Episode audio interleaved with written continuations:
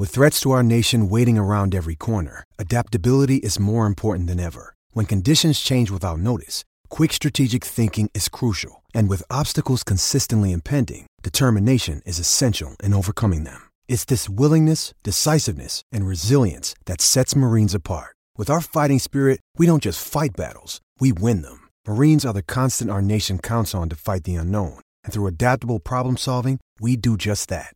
Learn more at marines.com.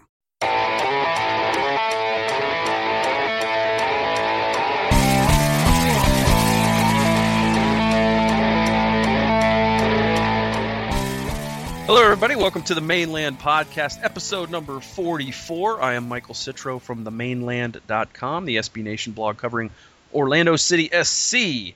And joining me is uh, just uh, Andrew Harrison tonight. It's just me and you. Andrew, how you doing? I'm doing pretty well. I've had a few weeks off. I'm fully rested and I'm ready to go. Oh man, other our writers uh, are being lame tonight. They have things like school and work, and um, you know they don't have time to just sit and talk about soccer. So I mean that's They're lame. that's unacceptable in my eyes. Uh, at least you know we're doing something important with our lives, and they are not. So uh, anyway, um, you know when we last spoke, we were getting ready to go into the weekend and play uh, the Portland Timbers, defending MLS Cup champions, and I think we all.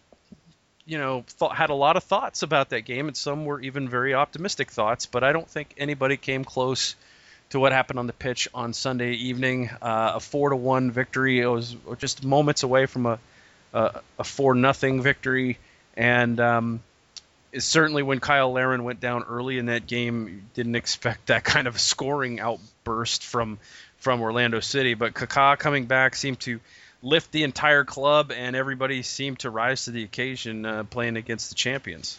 Yeah, I, I mean, I don't think, eh, like you say, nobody expected it to go that well. But I think for the first time in a really long time, or maybe I'm going to say even ever, we actually saw Kaká as a talisman. You know, he was that one player that, even though heads could have gone down, his very presence and his movement and his participation in the game just elevated everybody else up to make up for that difference. And I think that's what we really wanted to see from him from the very start. And it was really nice to be able to see him do that. And it was just a it was just a great performance all around when you really look at it. I, I really don't want to put anybody down, um, even though we conceded that last minute goal. Just Higuita and Cerén were great. They were they played their part, but they stayed quiet. And I mean, no yellow cards in that situation. They were all over the pitch. Um, Shea had some great balls. I did think he had some weaknesses. Um, the one player I guess I would probably be negative about was Rafael Ramos, just because you didn't really see him throughout the game, but he did his job that he had to do when he was there. Um, it, it was just an interesting, such well-rounded performance that I don't think we'd ever really seen from this club since the LA Galaxy came to town last season. Yeah, it was a, fairly quiet night for uh, Asprilla and Nagbe, and so I think that if you if you count that, you have to say that the fullbacks played well when you consider how quiet those two were. Um, you know, you didn't hear Chara's name a whole lot. Uh, Adi was the guy up top, and he didn't do a whole lot. I thought that Seb Hines did a very, very good job marking him and, and Tommy Redding before he went out with his injury. Um, and and the the one danger man that I thought, you know, was really clicking for Portland was Diego Valeri. Uh, Joe Bendik he forced a, a very nice save out of Joe Bendik uh, on one occasion, and he led them in shots and, and, and chances created. So uh, I thought Valeri was good. He didn't play against us last year, and he was. If, if I were a Portland fan, I would probably point to him and say he's the only one that had a good game. Um, but um, yeah, it, it really from early on, Orlando City jumped on him with the with the set piece, first set piece goal of the year. Uh, Kaká from pretty close to 40 yards out with a, you know, just a nothing play that you wouldn't expect a whole lot of danger from. But uh, Seb Hines made a nice play to, to keep the the defender on the uh, on his left side so he could get to the ball and then he flicked it home just like you're supposed to and and um, you know really nice set piece goal. Uh, and then you know we had the great one two with with Kaká and Shea, and Shea getting his first goal as a as a an Orlando City player. first goal since 2012 at the club level, and which is which you know, is incredible when you think about his name and his synonymousness, you know, with yeah being a great player in the, for the U.S. team. It really is, and and you know it was good to see him get off the uh, get off the schneid, and, and in fact, you know the fact that he's playing left back, you would think you know he'll have even fewer chances than when he was a winger, but uh, you know he he really did play well down that left side, and he was he was not uh, at all shy about getting forward. He had plenty of pace to get back and, and defend, and he did a pretty good job of that. And uh, you know, we he had a couple of missteps in the game. He had the, the handball that led to the penalty, although clearly unintentional. He was um, just a quick deflection off Adrian Winter, and you know, maybe a little bit harsh considering the fact that he was so close to Winter and the ball came down. But um, you know, the the fact is Bendik stopped the penalty, which uh, you know another huge play in that game because it could have made it two one right there. Well, that's also karma as well. You know, that's what you love to see is when those ones that get you know, you don't think they should have been given and then they get saved. You're like, that was karma. That was the universe. Yeah, saying something. everything. They, they call it ball don't lie. That's what the, the kids are saying. Ball don't ball lie. Ball don't lie. Okay, I'm gonna have to remember that. I feel so old Ball don't lie.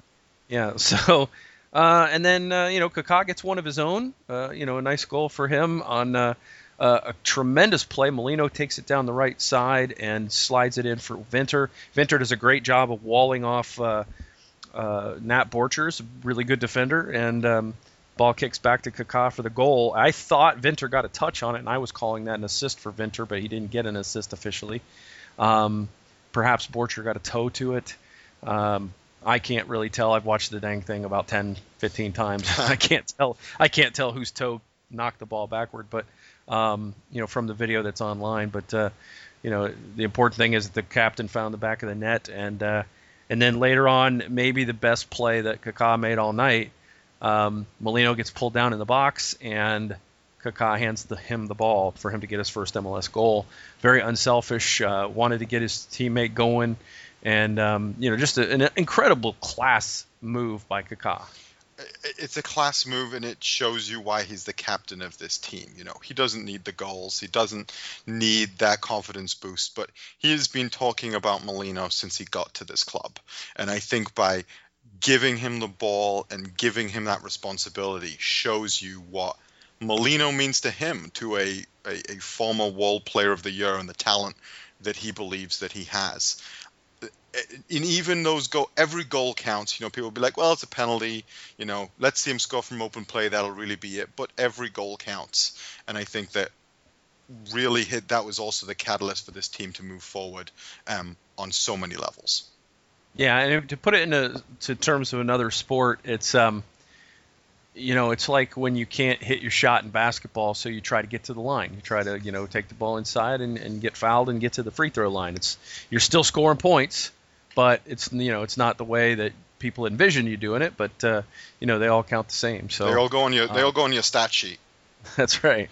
So it was good to see him get on. I was scared to death he was going to miss the penalty and then go even into a deeper funk. But uh, there is always that risk. yeah, there is. It was a risky move, but he was in front of uh, the supporter section, and and you know they carried on. I thought the crowd was great. We had 31,000 at the Citrus Bowl on a, on a late Sunday night. It was a you know it's a work night, a school night, and yet a very very nice crowd against a, a team that, yeah, they're MLS Cup champs, but they're not like um you know they're not like the the big names like the Galaxy and the Sounders and that kind of thing. So uh, you know they have some good players. I'm certainly not saying they don't, but uh, I think the household names, you know, like you know, like the the Robbie Keanes and the the Clint Dempseys and guys like that, you know, they've got some good players in, in Portland, some really uh, underrated players too. But uh, you know, for for this being a team we're only going to see once all year, and and and uh, you know just not being the huge name club because you know Portland, the Portland market is not what the LA market is and that kind of thing. Uh, but I, I, thought the crowd did a great job. They showed up in in numbers. They were loud and they were electric all night. And you know I don't know if that came through you know on television. I know that you you and your wife ended up watching from home because you just moved, but. Uh, uh, you know, certainly at the Citrus Bowl, it, it seemed to be one of the more lively, cl- lively uh, night crowds. It, it was a great crowd. I mean, you, you got to think eight o'clock on a Sunday, games on TV, so it's even delayed from kickoff. Um, mm-hmm. The crowd just brought it, and I love that that enthusiasm can come through in those situations. You know, we talk about weekdays and Friday, Saturday nights are the big nights to get crowds, but we can still do that on a Sunday. Uh, that's really important to this club. I think it shows you how important this club is to the city. And and we really were we had a 12th man situation. You know it never really needed that 12th man but i think that was why we pushed on. We were look trying to keep that clean sheet. And portland just looked out of it. They may not be that big name club but they do have some very talented individuals that they have found on the market that people weren't really looking at and mm-hmm. they've managed to bring it in, create a great team. And Caleb Porter has such a great winning record that it's hard to say anything negative against them, but they just looked they looked deflated. Maybe it's a long west Co- east west east coast travel, but we all have to do it, and it always happens to everybody. Um, mm-hmm. They just happened to be on the wrong end of it from us on Sunday night, but it was great, great, great win, and it did come through on TV without a doubt. Yeah, it was a it was you know the the trip was reversed last year, and Orlando City went to Portland and got a two 0 win. So um, you know you can't can't point to the travel. You have to you have to look to a lot of things. I know that some of the some of their fans. I was reading their site, and uh, you know some of their fans were talking about the turf and the the referee not sending off Brek Shea. We'll get to, to that more in a minute. But um, you know the bottom line is it looked like Orlando City overwhelmed them in the midfield. Didn't make didn't give them any room out wide to use any pace or, or get any you know dangerous crosses in. And Adi was always very carefully watched by the two center backs. I thought that Orlando City had a very good game plan. Um, the possession was just about dead even in the first half, and in the second half, after Orlando City had gone up a couple goals, they started to cede more and more of the possession to to Portland and, and just be content to defend and, and and take their chances when they could. But um, uh, you know, and, and obviously as Kaká tired because he hadn't played 90 minutes in I don't know. He's played it in 2016. I don't think he's no. I don't know if he played 90 minutes, but uh, he played 80, and you could tell he was pretty gassed because he was uh, when the ball was in the defensive third, he just stood in the center circle and did not move. Yeah. Uh, so it was like I'm sure on TV you couldn't even see him in frame. No, there was there was times where you know he just wasn't even there. You were like is he even still on the field? Like is he you know is he has he stopped to take a break? Is he having a, some water? You know like he just wasn't even there. But i think the players he didn't need to be that player. He didn't need to be in every position because the rest of the team had it. And I think that was an also an important growth because I remember writing at the start of early last season, Kaká was trying to do everybody's job and that mm-hmm. was really taking away from who he was. This time he said, you know what, I've got to do this. This is my role. This is my position. Everybody else is going to run around me and, and give me those opportunities to make the pass or get in some free space and, and take those shots. And that was the key to that game all of a sudden he didn't have to worry. Yes, we we basically played Portland's game. We overwhelmed the team in the midfield.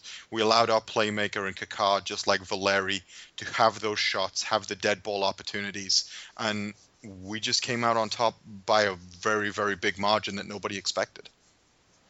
Yeah, it was it was a, an impressive performance all around. I, I we talking in the press box. Gavin and I were discussing as we went along, man of the match. Man of the match is this guy, and it was until Kaká scored the goal, and he still he had two assists, but until he got the goal, Seb Hines was still our man of the match. He was just having that good of a match. Yeah. Um, not only did he score the goal, but he was making important uh, interceptions and blocks in the area, and and uh, you know handling Adi and uh, just doing a great job. I mean, it was it was easily his best game of the year and um, we were going to reward him for that. And then Kaká got the extra goal. He's got the goal. It's like, well, now he's got a goal and two assists. Well, now he's got a goal and two assists, and gave Molino a goal. so you know, it became kind of a no-brainer. So it's a perfect segue into. I, I don't think you're probably going to argue with me. My man of the match was certainly Ricky. Oh yeah, without a doubt. But I, I will say that I was with you on the Seb Hines situation. I'm I remember turning to to my to Lindsay and saying, you know, Seb's really kept Adi quiet. Like you, you wouldn't know that they have a DP striker playing up front who is really dangerous. You mm-hmm. just didn't have that. And also, I kind of wanted to give it to Hines a little bit. I'm not going to argue with your Ricky selection, but you know, Hines lost his partner in Redding at halftime, and yeah. we still didn't really look fragile, even when we started giving them more of the ball. And I think you really have to give credit to a defense that looks shaky at times with that partnership. Um, yes, we conceded, but we didn't look completely shaky like we had previously. So I'm going to go with Ricky, but an honorable mention to Seb Hines. Yeah, and another honorable mention to Cristian Higuita. I think he had another stellar game, breaking a play, uh, really doing a great job uh, as he as he normally does. It was, um, you know, just another tour de force uh, for the, the young Colombian, and he he's a guy who uh, right now, according to who WhoScored.com, is leading the entire uh, league in uh, tackles per game. he's at 7.3 tackles per game. He's a full tackle per game higher than second place.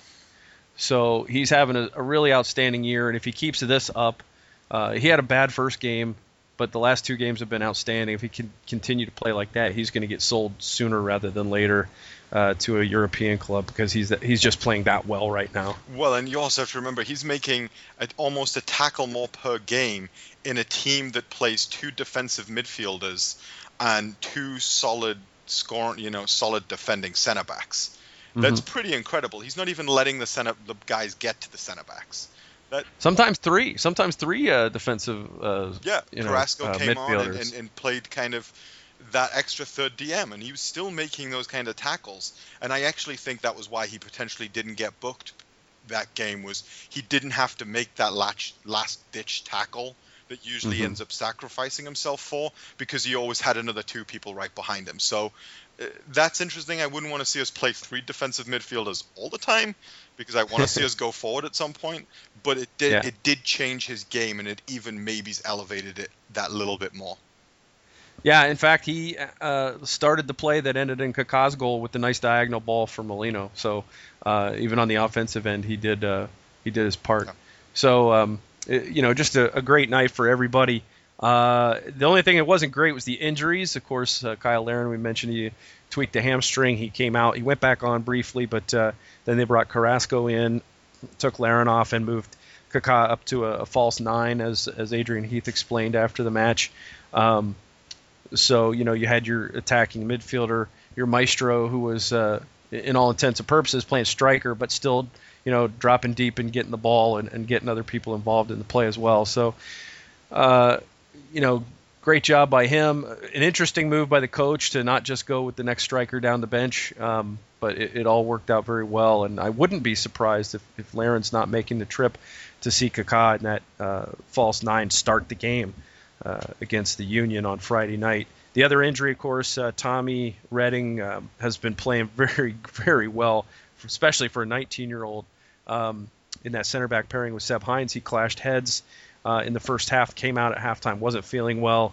Um, you don't mess around with head injuries. He's he's out and and probably with the with the with the concussion protocol, um, doubtful for Friday night. Might not make the trip as well. So. Um, uh, Mateos was not on the bench. It's our understanding that he's he's fit enough to be in the 18, but maybe they're giving him hamstring a little bit extra time to heal. He wasn't in the 18. Aurelian Collin came on, got his first action of the season.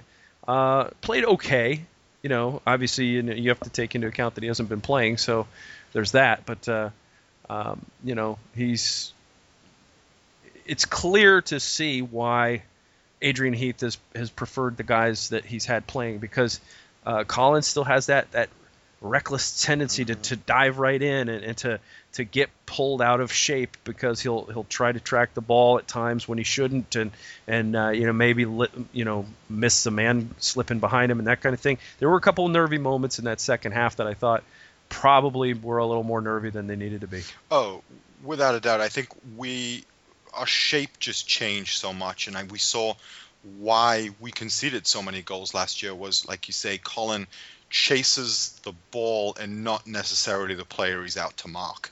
And that's mm-hmm. the most dangerous thing that you can do at centre back because you're potentially going to place somebody onside when they should have been off. You've got to step up in that Arsenal back line. You know, everybody steps up as one and catches the guy out. Collin doesn't allow you to do that. He also just steps in with the rash challenges and doesn't necessarily try to muscle the guy off the ball and not concede the foul. He just goes straight to ground and hopes that he gets to the ball first, which unfortunately for him, as he's getting older, is getting harder because that mm-hmm. ball's always just that one step a little bit further away from him. Um, you can totally see why the partnership changed. I think you kind of saw that on Twitter a little bit more this week, where people kind of stopped defending why he wasn't being selected.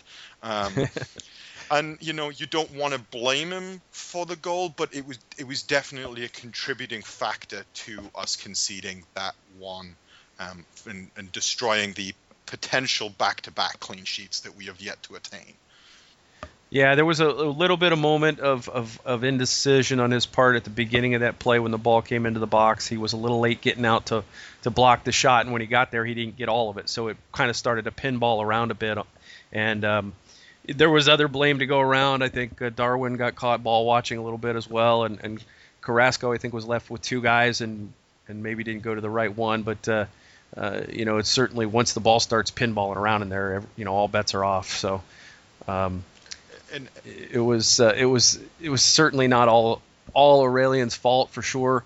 Um, but uh, you know he was partly culpable, and, and and that's unfortunate because again it was his first action of the season, and and you know he's he, he probably his recognition and his reaction is probably not where it needs to be yet. Well, and I think you you, you kind of saw his reaction as well after the goal went in. Like I think he he kind of felt like he was a part of it. You know, he hadn't got that match mm-hmm. fitness, and I think he did want to kind of take it in as his fault. But you don't want to see that, and especially going into the fact that he probably is going to have to start this game. You know, Mateos isn't going to be able to go the full 90, which you mm-hmm. expect from center backs.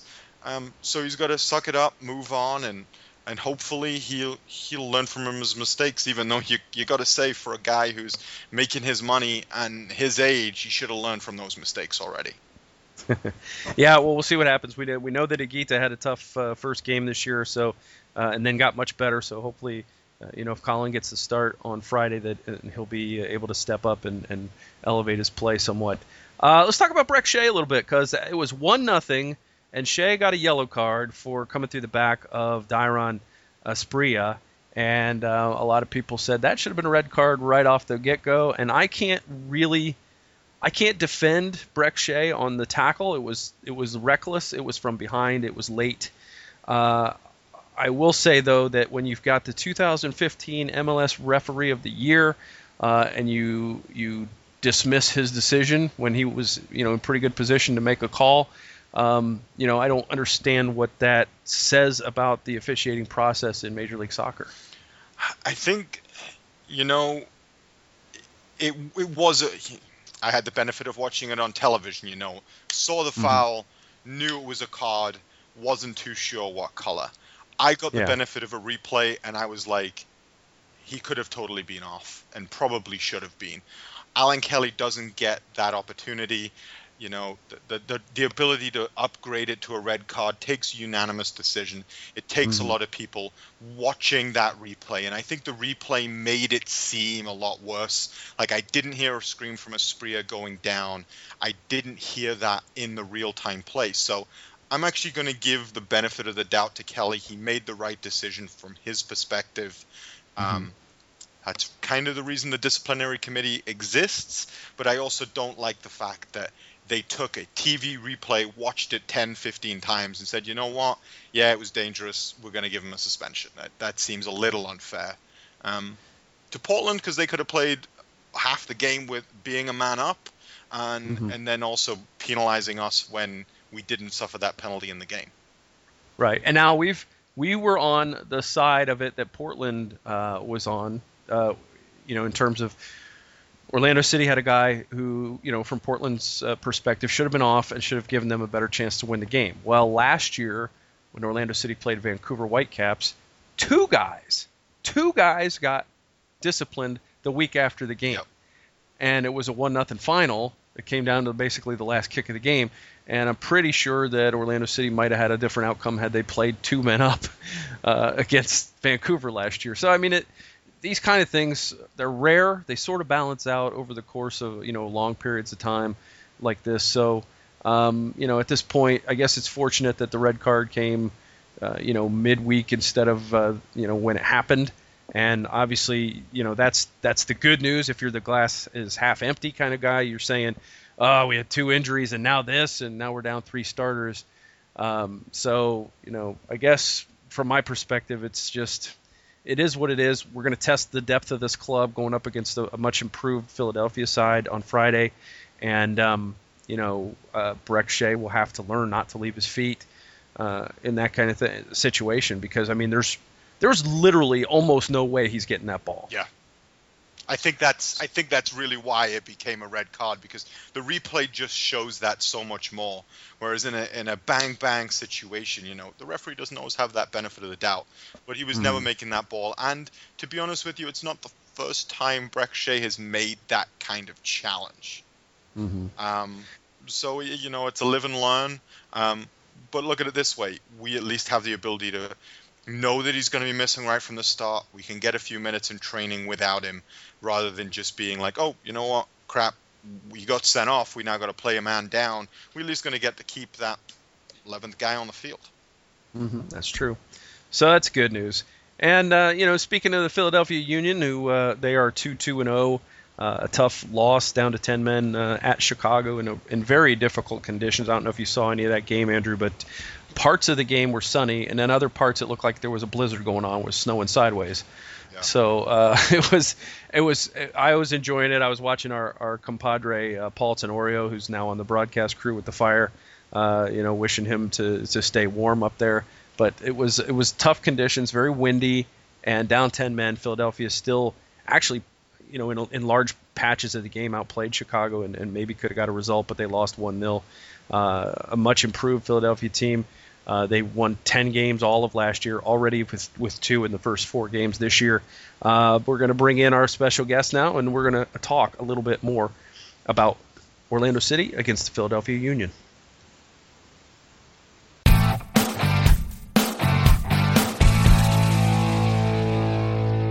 Joining us on the Mane Land podcast this week, uh, we're excited to have uh, Eugene Rupinski, he's the managing editor of, at Brotherly Game, our SB Nation sister site covering the Philadelphia Union. Eugene, how you doing tonight? Pretty good. How about you? No complaints on our end. Well, some complaints. We lost uh, Brek Shea today, but uh, uh, for the game on Friday. But um, you know, a minor complaint, I guess. Other than that, you know, things are good. Gotcha. Um, you know, weather's been beautiful down here the last few days, and uh, after a lot of rain and lightning, and and uh, you know we're just uh, we're just excited about Friday. Want to see some see some soccer, see if uh, Orlando City can keep this thing going at, at your expense. I wanted to first ask you, Eugene, uh, about the uh, Union because the, the Union last year. 10 wins the whole season, already off to a pretty good start, 2 2 and 0. Um, kind of a kind of a uh, an intermittent blizzard that they played in uh, last weekend against Chicago Fire, uh, down to ten men. So probably not indicative of what maybe the result should have been there. But uh, you know, as, as, someone who has watched the Union over the years, uh, what is what seems to be the difference with this year's team? I think uh, the big difference is that the club has a sense of direction. you know, years past, it seemed like we just kind of went into the preseason looking to, you know, maybe add a player here or there. Um, you know, and, and it seems like this year they got rid of a lot of dead weight, a lot of players that were aging out, a lot of uh, guys that just weren't producing, and, and brought in some guys, uh, you know, with uh, with a real uh, reputation and a real chance to, to prove themselves you know, when you get rid of you know, a guy like Andrew Wenger, and no offense, no offense to him, but he he just didn't produce last year, and you replace him, you know, with a guy like Ilsinho, uh, you know, that's that's a huge upgrade, uh, and that's for any team in the league. So I think you know, the, just the the overall direction of the club and having uh, a, a goal that that is attainable and, and that they can work toward has been huge well, and and you you mentioned the club having a sense of direction. Obviously, you didn't do too well last year, but you stuck with Jim Curtin, and he seems to have really been able to put his stamp on the team. Do you think a lot of this new direction and the, the rise that you've kind of had early on the season is all down to him and getting rid of some of that? It's all been his, you know, his way or the highway kind of thing. Well, I think you know Jim did as well as he could have last year with the cards that he was dealt. Um, you know, if you take a look at last year's roster, there's really no way that you can you could have expected to have contended for for an MLS Cup, uh, let alone try to make the playoffs. I mean, the, the the quality was very poor.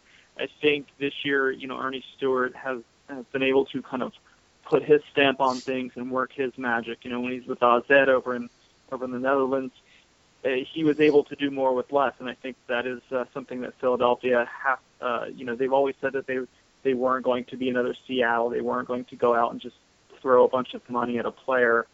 Um, so, you know, they're trying to work within that, and I think they've been able to accomplish uh, building a, a competent and competitive roster. And I think, you know, giving uh, Coach Curtin those tools has allowed him to to uh, to do a lot better than, than than he would have been able to last year. Know, Eugene, you mentioned uh, you know shipping some guys out. One of the guys that surprised me and probably surprised some people around the league, but maybe there was a good reason for it. Cristian Maidana uh, getting getting sent to Houston. Um, you know, what was the thought behind that? And and you know, usually you don't see a player that was producing like that uh, on a on a team that wasn't you know wasn't very productive and very effective last year. Usually those are the players that kind of stick around and, and get built around. But in this case, you know, he goes packing and, and it ends up like almost uh, helping the club a little bit. Sure. No, I mean, it, it caught a lot of us here by surprise as well. If, if you look at last year's roster, uh, you know, Chaco was one of the few guys that actually produced, you know, to produce 10 assists, you know, to, to go into the last game of the season tied for the, the league lead in assists, uh, on, on the on the Union on a team that could, you know couldn't couldn't shoot uh, you know couldn't shoot straight. It, it says a lot about him. So for us, it was it was kind of crazy, but you know, it, I guess the ends have justified the means. I mean, we were able to bring, you were able to free up cap space. We were able to uh, bring in a guy like Ilsinho, bring in a guy like Roland Alberg, um, you know, just really retool the, the midfield. You know, so what was you know, Maidana and, and a couple of other guys has turned into a, a fairly formidable uh, midfield, you know, and one that I think competes with just about any in MLS. Well, and and one of those things, you know, you've had a lot of movement around, and one of those guys that's come in this year was um, and he's going to be missing on Friday. Um, do you think he's going to be a big miss for you? Absolutely. Um, I've been pretty high on Creavalle since we picked him up last year. Um, I've always thought that he had the talent uh, to, you know, the, the, the raw talent to, to be a, a solid MLS uh, defensive midfielder. And uh, I think, you know, learning alongside of a guy like Brian Carroll can only, uh, you know, help him out in that regard. And, and you know, that the first few games, the first uh, two, two, three games that he was in, uh, he did very well. Now, the game in Chicago, he actually was doing well with the exception of those two tackles that he made. I, you know, I thought that he was having a decent game, and, and then he picked up the the yellow card, and then he picked up the straight red card, and, and you know, you, you just can't do that. Um, so I think that that's going to hurt the Union quite a bit uh, to not have his uh, physical presence there, especially when you're facing guys like Cyle Larin and uh, Kaká and, and the guys in the Orlando midfield. I mean, having that body there is uh, you know, missing missing out on that, I should say, is uh, going to be huge. Well, you may have dodged a bullet because Cyle Larin tweaked his hamstring on Sunday and is uh, is being called doubtful right now. Um, certainly, with somebody of Cyle's uh, the way he plays, uh, I would be surprised if Adrian Heath rushes him back into the lineup. I would I would expect he'll leave him home to to get an extra uh, ten days or so rest before the New England game. But um, you know, one of the things I was, you and I have been chatting online, and you talked a little bit about how uh, Philadelphia is a, a, club that seems to be uh, okay with the other team possessing the ball and trying to strike back on the counter. And that reminds me of the team you guys played last week, the Chicago Fire. They seem to play a similar style. Is that sort of the, the style that you would compare uh, the Union's play to?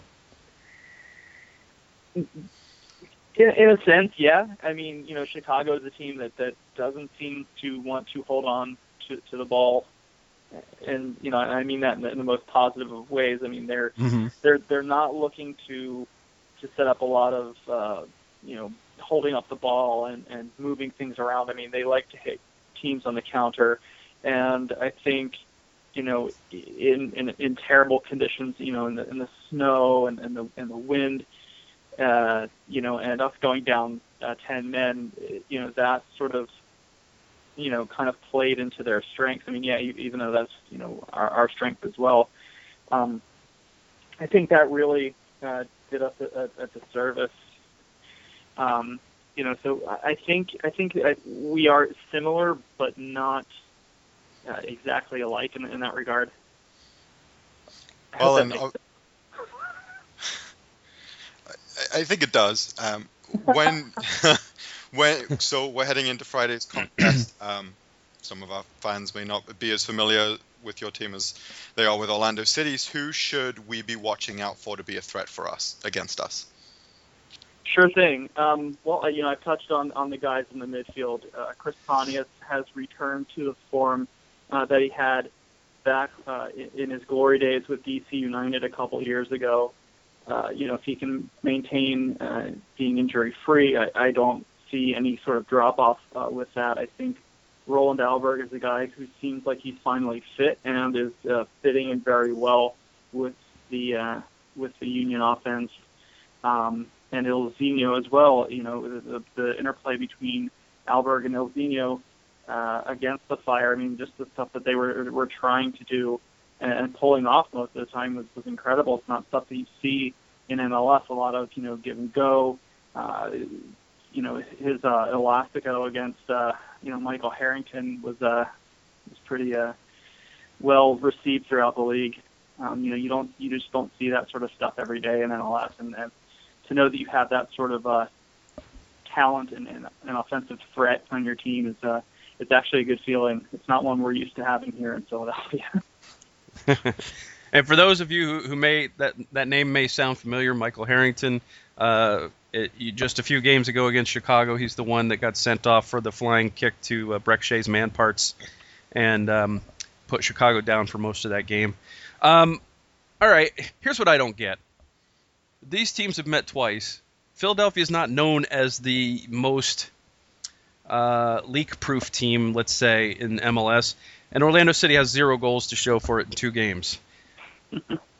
so what's going on there? What what is uh, what kind of voodoo is Philadelphia using to keep us off the scoreboard?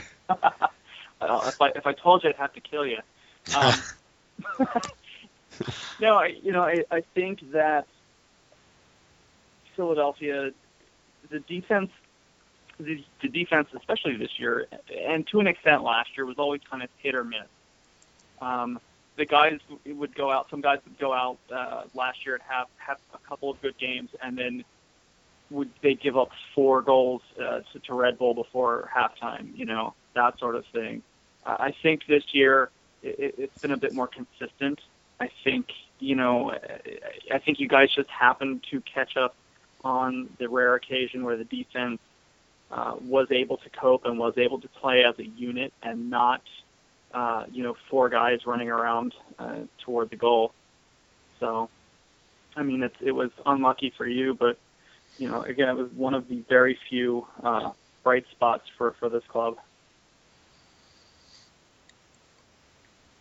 Um, obviously, one player a lot of people know is Sebastien Le Toux. He seems to have been out the lineup um, past few games more as a super sub. Is that the role that you're starting to see him transition into? I believe so. I think, um, you know, the, the, the quality of, of the midfield has has increased dramatically over the past couple of years, and that's really not a knock on Le Toux. I mean, certainly he's a guy that's known for his speed and his pace um, and his work rate, and he is on he is on the wrong side of 30. But he hasn't. It's not like he's lost a step. It's not like he has, uh, you know, all of a sudden become one of the slower guys on the team. Like that's that's not the case. I think the the thing here is that we have so many good uh, options at center mid that you know he he's just kind of fallen down the depth chart a little bit. You know, but you know, frankly, to have a guy like Le Toux uh, as de- as a depth option is not something that we've ever had here we've always had a, very big uh, gulf between the, the, the starting 11 players uh, and then, you know, this kind of second uh, tier guys. I mean, there's always been a, a wide gap between that and, and I think now that gap has closed, and I think you know you may see Le Toux uh, starting a few games, especially if injuries uh, hit and some guys start to uh, to not produce. But I I would think that that he is uh, probably best utilized off of the bench. I mean, there's nothing more fearsome for for a coach. You know, if you have to fly from you know Orlando or from Houston or wherever to Philadelphia on a weeknight on short rest, and, and you've got those tired legs, and 60, 75 minutes in, a, a burner like Le Toux comes out, like that's that's got to be kind of terrifying. You know, uh, Eugene, one of the things around MLS uh, that Philadelphia is the has been the butt of many jokes in Philadelphia more than anywhere else, actually, uh, with the insane number of goalkeepers you guys have used over the years. Uh, but it seems like that position has solidified now with Andre Blake, and, and he's been uh, he's had he's turned in Player of the Week type performances and and that kind of thing. Has he brought some stability to that position finally for Philadelphia? Oh, absolutely, without a doubt. Um, you know, it's good to have a a kind of proven number one guy and a guy of the caliber of Andre. Uh, and and to have that kind of confidence going in, into a game and knowing knowing he's back there, like that's huge. Um, you know, some of the guys that we've had before were okay. I mean, a, a guy like MacMath, he was serviceable, um, but never really that that kind of uh, stud goalkeeper. I think the only one that the club has ever really had was uh, Faryd Mondragón back in 2011, and, and he was only here for a year. You know, other than that, when you're dealing with, you know, putting in, uh, you know, a guy that would be a, a second or a third keeper on just about any other team, you know, to have, excuse me, to have a uh, a stable, solid figure like Blake back there is absolutely huge. Um, you know, so it's it's good to finally shed that that kind of mantle of being the butt of all uh, uh, goalkeeper jokes, and I really wish the Colorado Rapids well with that. well, and obviously you you ha- you guys had pretty good draft selections. Um, are you hoping to see more out of people like Herbers um, going forward? And obviously, Keegan Rosenberry has had a pretty good. Um, I know he wasn't super draft this year, but he's had a pretty good start to the year too. Yeah, no, Rosenberry has been. Um, you know, it was kind of a surprise that he was not able to be brought on as a homegrown player. Uh, and when he did declare for the draft, you know, we all kind of were like, okay, well, where where's he going to wind up? To see him taken by Philadelphia I think shocked a lot of people, but they were really high on him, and and for good reason. Obviously, I mean he's come in.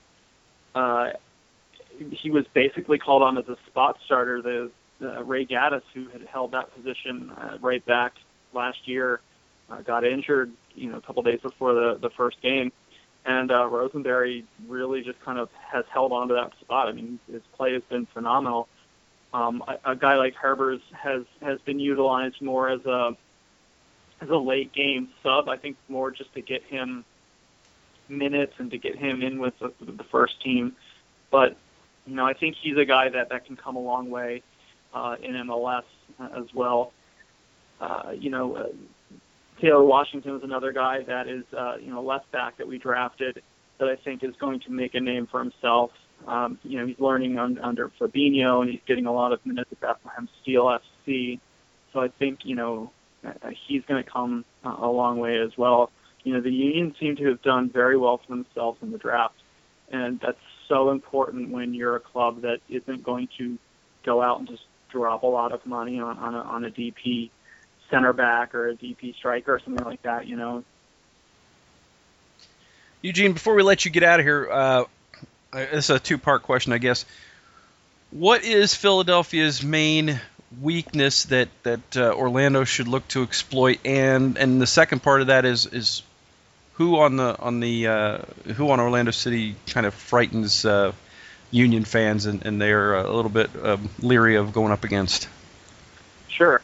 Um, well, for the first part, uh, a guy that, that Orlando fans uh, should be kind of, uh, I guess, worried about. Or, I'm sorry, that wasn't the question. What was the question?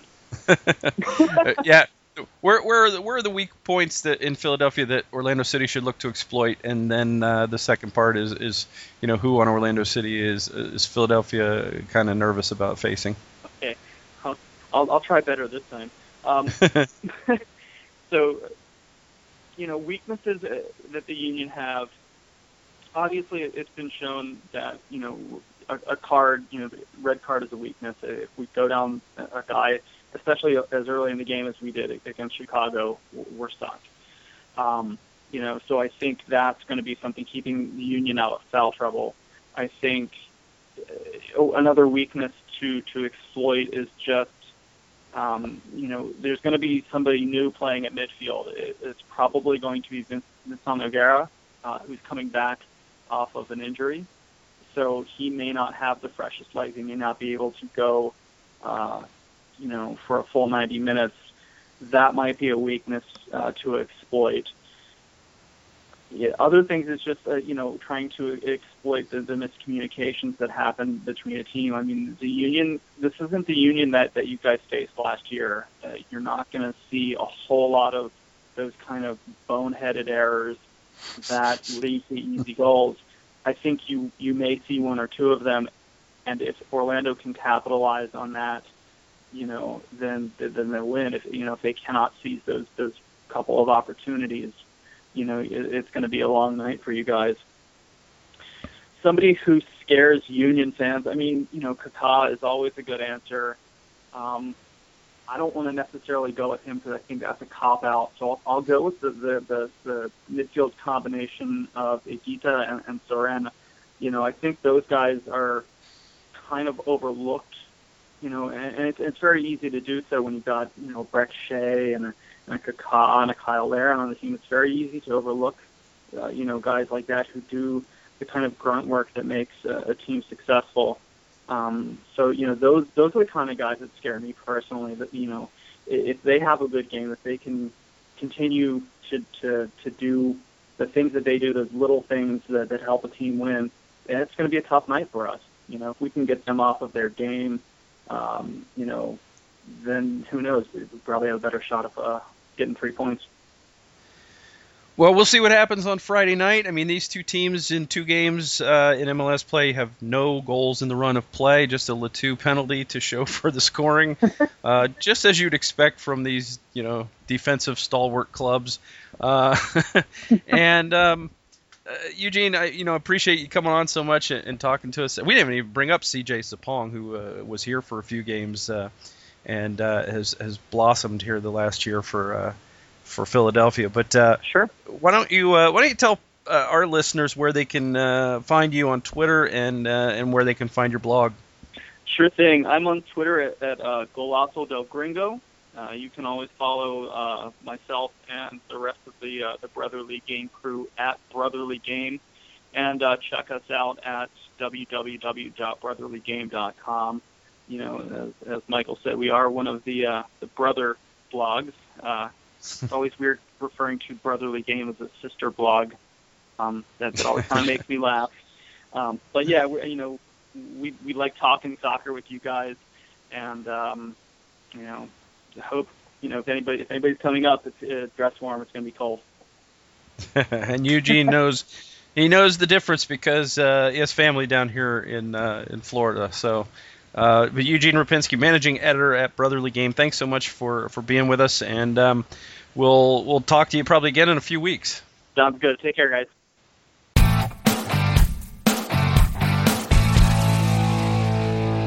Well, this uh, this 44th episode of the Mane Land Podcast is starting to wind down, Andrew. But uh, we want to thank our guest Eugene Rupinski. He's the managing editor at Brotherly Game, our SB Nation brother blog uh, as he likes to put it. And so, you know, we, we always say sister blog. I don't really know why. I don't I don't think there's a even it makes any sense to use gender in in any capacity when you talk about it.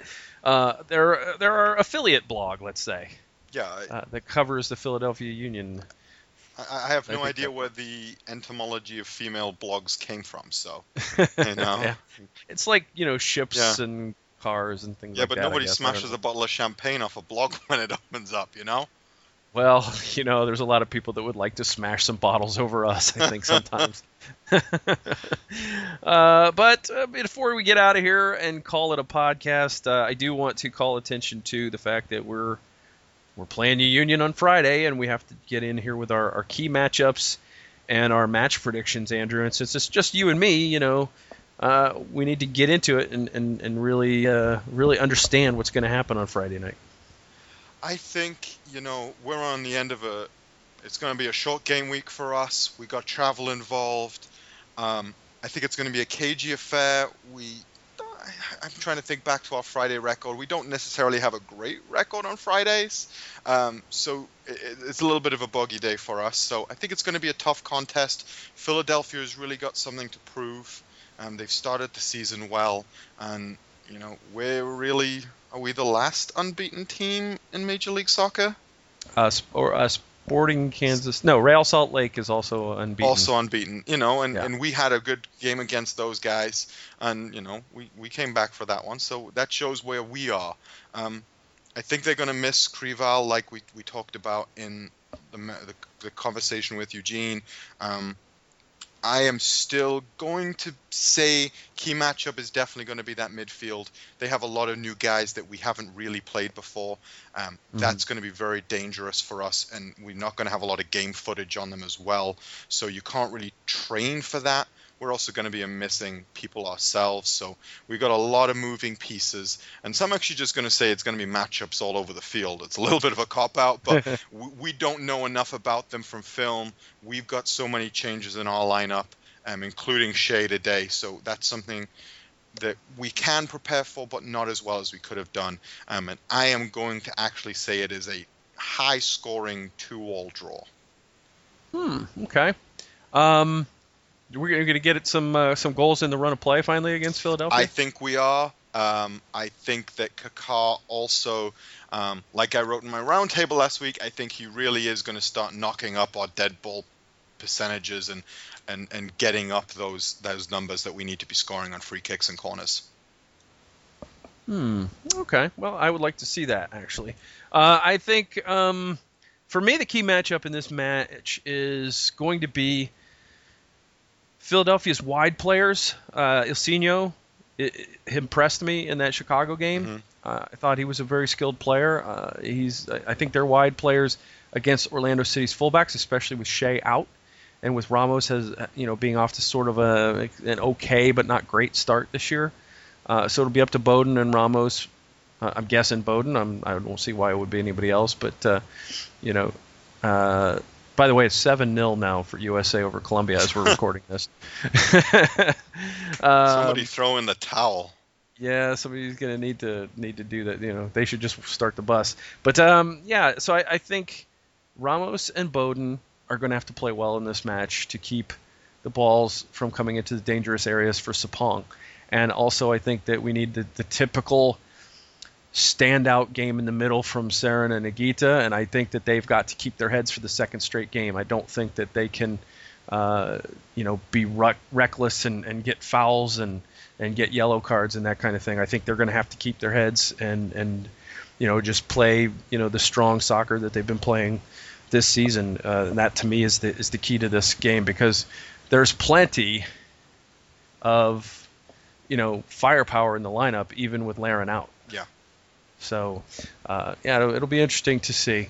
I am. Um, I'm gonna score wise. I don't know, man. It's hard because it's hard to predict a lot of goals when you're yet to score a goal against a team. So I, I um, think the I think the reason I'm going with that is I think both teams have changed so much in the in the off season that it's just going to be a completely different affair. Yeah, I, and it's it is, but also also I, I say it with respect for Andre Blake because he's playing really well this year too. So I'm going to say it's going to be a one to one draw. That's that's going to be. I'm, it would be you know it would be nice to stay unbeaten, stay at the top of the table, um, and um, you know it, get any anytime you get a road point in the MLS, it's good. And and uh, but you know Orlando just hadn't seemed to get over the hump against this Philadelphia team yet, and um, you know, we went with Alan Kelly uh, Sunday, winning the uh, 2015 uh, MLS Referee of the Year. Well, we're going to get the third place finisher in that Referee of the Year. Uh, you know, voting last year, Jair Marufo is the uh, referee on uh, on Friday night in Talen Energy Stadium. It's not PPL Park anymore. So, uh, you know, it, it, should be interesting. I, last week, I want to call attention to this because it was brought to my attention on Twitter. Last week, I said I didn't want to predict that a defender would score because how many times I've been wrong, and two defenders scored. so this time, don't predict, and then it'll still come true. Maybe that's the the way. yeah. So I don't want to predict that uh, Kaká will get a hat trick. Oh, um, I like it. You, you, went lofty, is what I like yeah, about that. I don't. I don't want to pretend that. I'm not, I'm not going to predict that that he's going to get a hat trick. But no, I, I see it as a one-one, and I don't know where the, I don't know where the goal will come from. It might come from some un, like unexpected source like Darwin Cerén, or maybe a, like a guy who just works really hard like Adrian Winter. Uh, you could go for Bendik in the 94th on a last-minute corner kick if you really want. if you want to make it something extraordinary. Bendik, boy, um, you know, we didn't even really talk about the, the penalty so much as other than you know, obviously it was a huge play in the game because he was, you know, kept the game from getting to two one before the half. Yep. Uh, so it was it was really, really something, and uh, I think that Orlando City fans are are squarely. You know, like I know that a lot of people complained about getting rid of Tally Hall, and a lot of people weren't giving Bendik very much. Uh, uh, credit when he was brought in, but I think that he squarely has uh, Orlando City fans on his side now. Oh, I, I think, you know, I'm definitely one of those people that was not rating him at the start. His positioning looked terrible. He was just kind of all over the place. But you know what? I think what he really learned was his back line. And as soon as you can grasp a back line as a goalkeeper, your job becomes infinitely easier. And those people, you know, they bailed him out. The New York City game was a prime example of him knowing his guys in front of him and getting that positioning right that allowed him to stop the ball so much easier. Um, mm-hmm. And that takes time, and he's gotten those minutes and he's gotten those times in training, and I think we're starting to see it on game day now. Yeah. Now, uh, one thing, uh, a nice programming note Saturday night, Orlando City B is going to travel up to Kentucky to play Louisville City. Uh, so it will be last year's affiliate in the USL playing, you know, Orlando City's reserve side, OCB, which they're still looking for their first victory. They're 0-1 and 1. They got uh, they had a man sent off very early in the second half, Tony Rocha, who will be suspended for this week's game. And Tony has been a guest on the podcast, so we're sorry to see him get that suspension, but uh, pretty deserved. Those were two yellow cards that he got that were um, pretty much no doubters, and uh, it was unfortunate. But Orlando City B, uh, some resolute defending, very heroic goalkeeping, uh, was able to get a nil-nil draw and get their first point in USL, and uh, they will go up and play in Louisville Slugger Field on Saturday. And our Jeff Milby will be there to cover that, Andrew. You know, I'm I'm looking forward to it. It's going to be, it, it's going to show why we potentially wanted to be our own our own affiliate. You know, we we did this for a reason. We wanted to develop talent, um, and also Louisville lost some talent in the off season with the loss of Brian ex Lion Brian Burke, um, mm-hmm. as well as USL top scorer and record holder Matt Fondy. So I think it will be an interesting game, especially when you contrast it with the fact that they managed to beat the full side um, in a mid-season friendly last year yeah, it'll be it'll be an interesting game. I'm looking forward to watching that on the YouTubes. Yeah. On, uh, on Saturday, so uh, we're just about 10 days away from the, the Pride starting their season uh, at Portland, and uh, and then of course there'll be the home opener against Houston. Carli Lloyd bringing her team, the Houston Dash, into the Citrus Bowl. They're trying to trying to set a record, folks, uh, for NWSL attendance, which I believe is in the 21,000 range. Mm-hmm. I think Columbus, or I think I think Orlando can crush that record.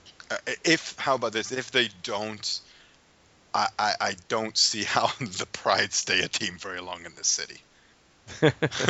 you know, uh, they need a really strong showing from the get-go, and I think the club's done a great marketing. You know, there was a lot of two, you know, home opener two for ones or pair tickets when the before Orlando City kicked off. There are a lot mm-hmm. of tickets floating around. I don't see how they don't shatter that record and probably a record that could be held for a really long time. Yeah, I think so, and I think uh, you and your wife will be there, and I know I'll be there, and uh, and hopefully all of our listeners will be there. But that'll about do it for episode 44 of the Mane Land Podcast. Uh, Andrew, I want to I want to make sure that folks uh, visit us on iTunes and um, you know give us a, a, good iTunes rating, make some good comments there for us if they you know if you like the show. Uh, also, you know, obviously, if you listen to the show on iTunes or Stitcher or uh, Google Play or Blog Talk Radio, you don't are not that familiar with the print version of our show, well, we've got a lot more than this at our website, which is www.themaneland.com. Mane is spelled M-A-N-E. Please visit us online. Please follow us on Twitter. We're at the Mane Land, and uh, like us on Facebook. And uh, I think that takes care of just about all our business. so, Andrew Harrison, uh, on on your behalf and uh, on behalf of the clowns who, who couldn't be on the show tonight with us because they had like important things to do, uh, I am Michael Citro for the Mane Land, saying uh, I'm signing off, saying Go City.